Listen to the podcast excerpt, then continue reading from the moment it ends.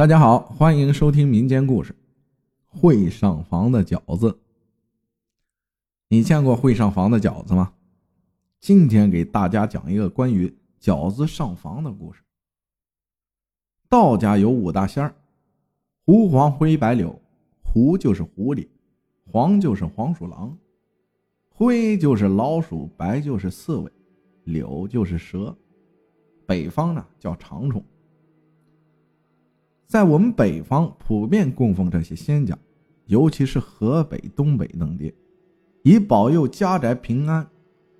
这种事儿啊，我小的时候就听奶奶讲过。在清朝末年，社会是动荡不安，在河北保定却有一王姓大户人家，生意兴隆，是子孙满堂，一家人是齐享天伦之乐。而所有的一切，王老爷归功于自家供奉的柳仙。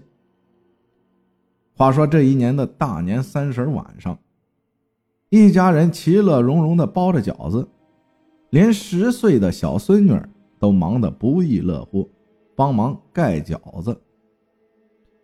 等到锅里水烧开了，王夫人准备让家人端饺子来，下饺子的时候。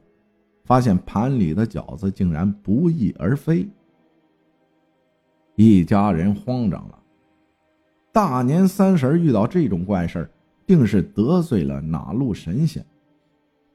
这是大大的不祥之兆啊！正在大家都猜测饺子去哪儿了的时候，只听得眼尖的小孙女喊道：“爷爷，你们快看，饺子在房梁上呢！”所有人都抬头望向屋顶，发现一个个的饺子都并排着站在上面，却又好似什么东西粘着掉不下来。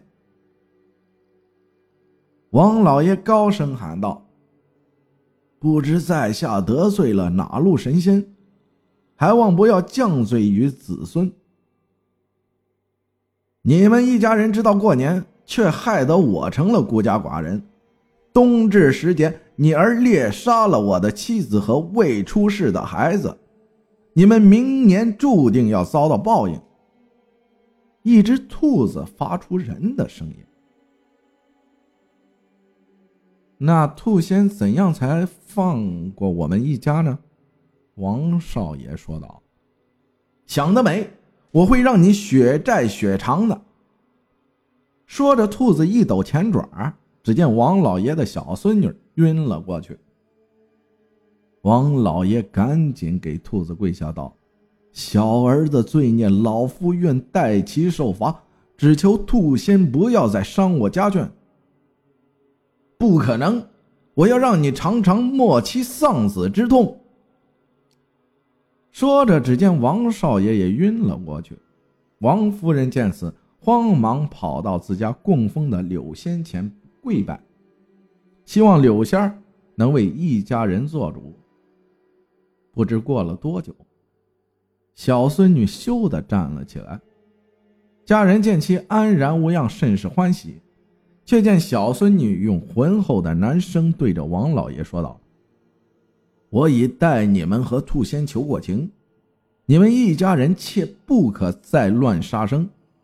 以后每逢节日要祭拜兔仙。”你儿子和孙女一会儿会醒过来，不用担心。饺子也已经归还。王老爷一家鸡啄米似的不停磕头，以答谢柳仙的救命之恩。果不其然，不一会儿，王少爷和小孙女都醒了过来。小孙女说，她做了个梦，梦到一条大白蛇和一只兔子打了起来。大白蛇打赢了兔子，却也受了伤。兔子不情愿地答应大白蛇放过他们一家。事情终于过去了，一家人接着煮饺子。原来粘在屋顶的饺子，不知何时又回到盘里来了。不同的是，每个饺子上面都多了两个兔子的脚印。从此以后。王老爷家供奉的仙家又多了一位兔仙。谢谢大家的收听。